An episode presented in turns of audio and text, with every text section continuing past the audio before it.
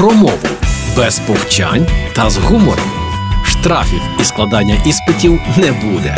Програма Мовний патруль на Радіо Перше. Вітаю на Радіо Перше. Мене звати Лілія Криницька, і вже час мовного патруля. Щодень чіткіше стає зрозуміло, що мова має значення. Зростає і кількість тих, хто нарешті це усвідомив. Тож сьогодні розповім про те, скільки українців повністю відмовилися від російськомовного контенту. Зізнаюся, мене цифри потішили. 70% наших земляків під час повномасштабної війни зрозуміли, що є різниця, якою мовою сприймати інформацію. У 22% громадян нічого у цьому плані не змінилося. Свідчать результати соціологічного дослідження, культурні практики населення України в умовах війни. Тішить, що повністю перестали дивитися і читати російськомовний контент 62% українців. Вони віддають перевагу українськомовному. 31% значно зменшили споживання російськомовного контенту і значно збільшили споживання українськомовного. 7% почали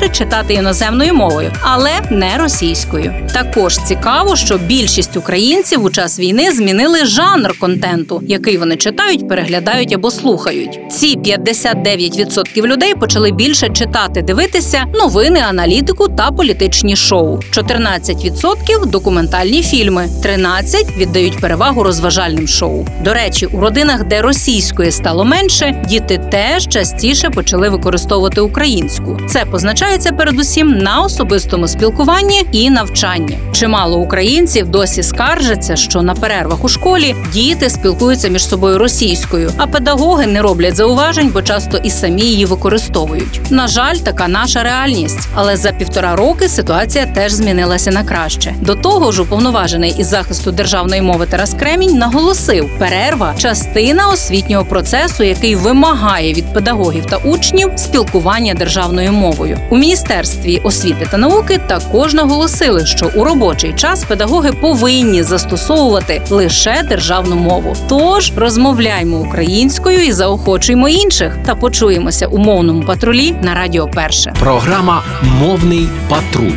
на Радіо Перше.